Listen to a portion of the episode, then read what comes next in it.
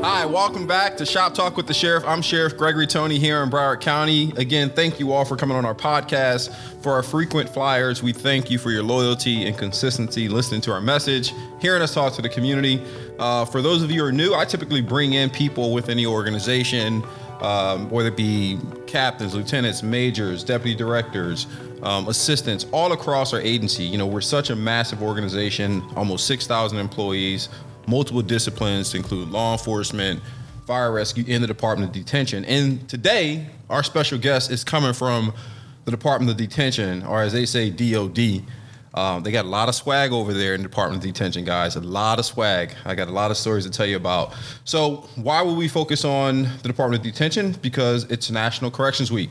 And who better to bring in than one of our executive members over in Department of Detention, Major Jenny McCook, been with the agency going back as far as 1997, starting your law enforcement career in the academy. Uh, has navigated through a multitude of different promotions, of course, uh, really been uh, a trailblazer in her own light, going from sergeant to lieutenant to captain, etc., making her way up, and also having so many different um, participating elements within different boards and committees from the Florida Corrections Accreditation Commission. Done an outstanding job there, making sure that we keep our accreditation, which is important. Uh, a graduate, uh, have a bachelor's degree, and what do you got there? Health science. That's correct. Yeah, we gonna have to, we we gonna talk about that one because health science, I don't see any criminal justice on there. That, uh, but we'll get to it. We'll, we'll pick your brain, figure out what you were thinking. it end up panning out, but oh, look, welcome, Jenny. Thank you, Major. Thank you, Jenny McCook. I have a little fun with the Major because we do a lot of events. We see each other a lot. But welcome, Jenny. Thanks for coming on the show. Thank you so much, Sheriff Tony. So, before I get into the importance behind National Corrections Week, tell us a little bit about yourself. All right, I was teasing a little bit about the health science thing, um, but how did you get involved in law enforcement? What was the driving force? You know, normally some, everyone's got a story. Like it was like I stopped one day and I said this cop was bad. I'm never to get stopped. Or my dad was a police officer, so I wanted to be a police officer. What's your story?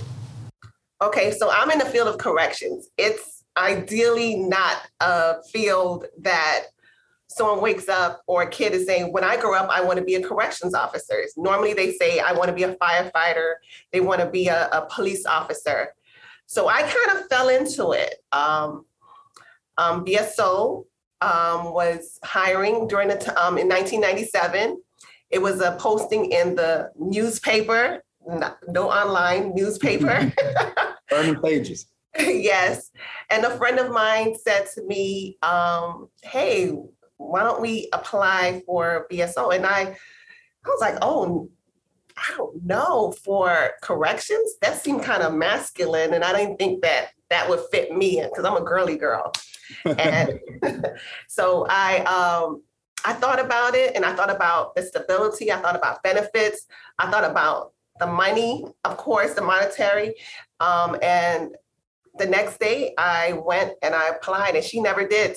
And to this date, I've been here and I've um, definitely ex- um, been blessed and I'm happy with the decision that I made because um, although we're not in the community, but we do help the community and we are um, impactful because we could um, definitely um, make changes in people's lives who come into jail because everyone in that come to jail that doesn't have to be their path. They can go out and become positive members of society.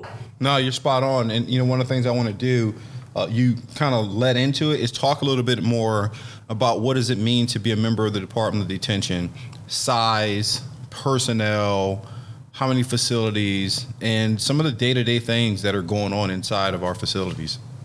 Well, uh, we have four facilities right now. We have the Joseph E. Conte, the main jail, the Paul Rein facility, um, and North Broward Bureau. Um, we're like a family, a big family, but um, and we, we each each um, facility is like a family, their own separate family. Then we interact interchangeably. Um, I I think that the uh, Department of Detention has um, provided um, many opportunities for um, their members to um, to grow, to become to mature throughout the um throughout their career, and to see that there's other possibilities, whether they may feel like, you know what, I've done this, now let me try um, DLE, or maybe I'll go to fire. So that's provided those types of opportunities. I right now oversee um, mental health.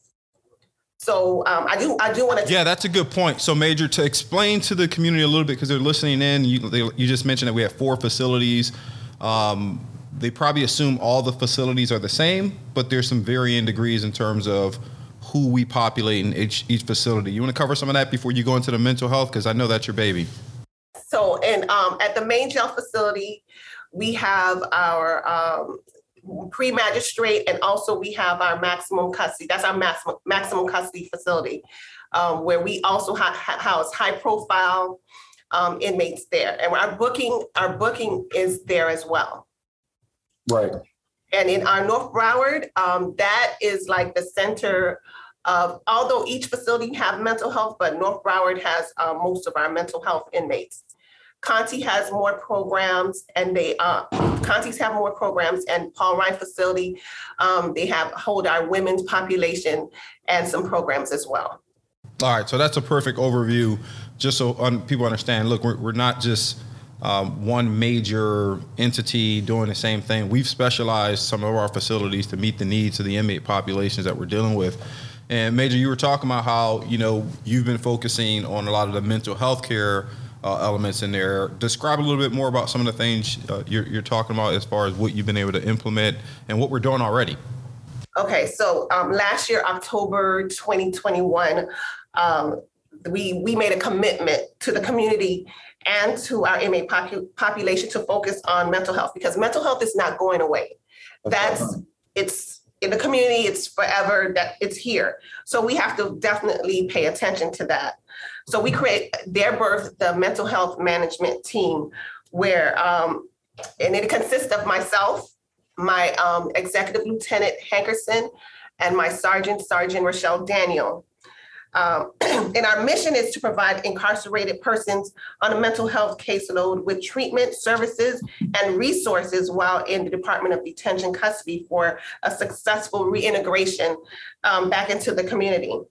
We identify and um, to identify and maintain community partnerships with external stakeholders who would supply continued support post incarceration and assist with building cognitive and life skills for healthy daily living. The optimal result will be self-reliance and productive citizens. So what we when we we came together, there is there was no blueprint. So we came together and we had to identify what our weaknesses were, were within the within the jail system. So sure. that's what we did. We identified our weaknesses. We concentrated on that, and we um, realized that hey, um, our mental health. Let's get them out. Let's get them more. They're involved. So we we have um, a program unit which um, is heavily involved with um, interacting with the mental health allowing them to interact with each other try to get them back into yeah and look that that's huge right because uh, what a lot of folks don't realize in, in our operating budget we're about a billion dollar uh, operating budget and a good portion a significant portion almost 300 million dollars of that is really gravitated towards our Department of Detention. You know, they eat up a good chunk of the budget because of the facilities, the personnel, uh, the cost for healthcare for all the different um, inmates that we have, et cetera. So, you know, we're spending big money to keep people in where the mechanism that we should be focusing on as a community, not BSO, everything's not BSO's responsibility, but as a community, is what can we do to introduce programs to keep people out of jail? one of the things I always talk about when I, you know, communicate with the community, just total transparency, major about how the cost aspect. You know, we had an issue with the bail bond scheduling, and I think Chief Judge Tuter's working on that with the state attorney. Uh, but we had set of circumstances where individuals were housed in our facility, whereas uh, they couldn't afford to pay a $150 bond, let's say. Uh, but it's costing us roughly $300 a day to keep them in. And then a good portion uh, that we deal with come in, you know this better than anybody else, substance abuse problems, mental health problems. So our jails uh, has become the de facto mental health care institutes, and, and it's not just BSO, it's across the country. Um, but we have to do better at that. And I, I, love that you guys have taken the initiative to start focusing in on what can we do to help these individuals that are suffering from mental health care so that we don't have to keep housing them. So, you know, bravo to you all, you know, getting that done. Now, another thing that's big over in the Department of Detention, just going over um, some of the operational things, is uh, having educational programs available, having programs available in there that can help give individuals tools to walk out and integrate back into society without having a burden of having to get a basic degree or educational trainings. So, you know, these are things that a lot of folks don't hear about within the Department of Detention, but there's so many multifacets that are occurring in there. Any other big items that you think most civilians don't know about that you all do in in detention side? Well, um, I know that this year that we, you know, everyone we're confined to the jail. So this year we we're, we're really trying to get out to the community, let them know, hey, we're here. We're here and we're here to help you and we're here to assist you, not just keep you in jail. So we have, I think this Saturday, we have an initiative with um, Habitat for Humanity, and we will be um, helping build a home in um, Pompano. So we're really excited and we're proud of that um, initiative there. So we're definitely trying to do more bigger things in the within the community. Under your command structure, roughly how many people uh, subordinates do you have right now? Under my command, I have two, and I have that's um, that's um, Lieutenant Hankerson and Sergeant Daniel. Those they report directly to me. Okay. And dealing with those two, what does that umbrella look like um, under them as well? So now they cover all all of the jails. So um, although Lieutenant Hankerson's um, executive officer, he um, and he's just over Sergeant Daniel, but he because mental health is in every facility, he covers every facility. So we make we've made direct we've made directives, we've made operations orders to um, get us to understand, you know, protect us and protect the um, the our inmate population on how procedures should be um, how procedures should be go, should go. What do you think? uh, You know, so you ran from, gosh, sergeant, lieutenant, executive officer, captain. Um, over, you were the captain over the main jail at one point, weren't you? Yeah. One of the captains. That's right. And so you've seen the, the navigation of inmates coming in and going out.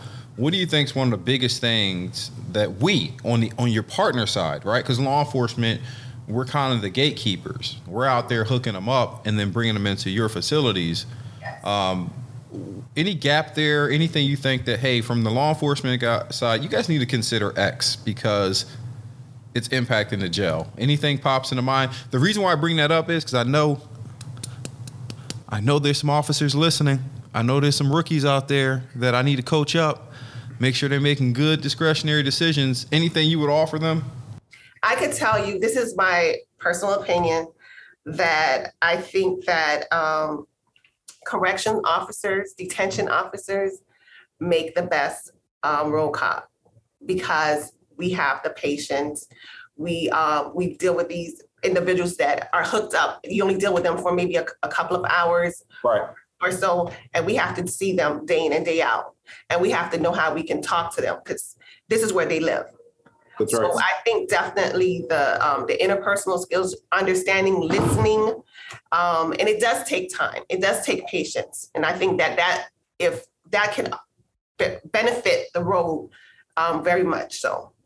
Yeah, you know, I, I, I got to lean on that side and say you're right um, in, in a lot of respects because when I before I started my law enforcement career, one of the first jobs I had fresh out of college, um, and I was balling. Right, they were paying me big money. I think I was making like 25 grand a year.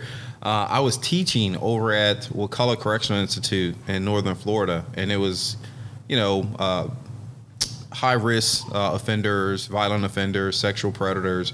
And I was teaching them like adult basic literacy and pre GED, trying to get them ready to in- reintegrate back into society and not recidivate, right? That's the goal. And I had to learn how to really talk to these guys on their level. Now, fortunately, I grew up on the streets of Philadelphia, so a lot of the language was very familiar when I went in there. But the patience, you know, I didn't walk in there with the Batman belt and the gun and the taser and a baton and the OC spray. I walked in there with a leather belt from, you know, Macy's and there was nothing attached to it. It was just going to be all hands but you learned right how to talk to people, understand their frustrations, and then when I came into law enforcement, I had that tolerance level established already, knowing that okay. Um, people are going to be aggressive people are going to be loud people are going to shout people are going to use profanity uh, all these things that it may be verbal communication and abusive, but it's not a physical assault on you. And so you have to figure out how to manage that. And I know you guys do that day in and day out. Um, all the time. So, but you know, for my law enforcement guys that are listening, I'm not about to send you all into the jail. So calm down, relax, uh, put your seatbelt back on, and keep patrolling. We're doing just fine. Um, so, major, another thing is why is this important, right? Just the summary of it. The National Corrections Week why is it important for our country to continue to recognize what's occurring uh, in the corrections and the people that are doing this job, like yourself? Well, during National Corrections Officers Week, it takes the um, it's the time that's taken out to recognize and to show appreciation to a field that I consider to be unsung. Um, President Reagan in 1984 made a proclamation proclamation number 5187 that deemed the first week in May as National Correctional Officers Week. And I think he said it best by stating that the duties of the, these officers have become increasingly complex and demanding.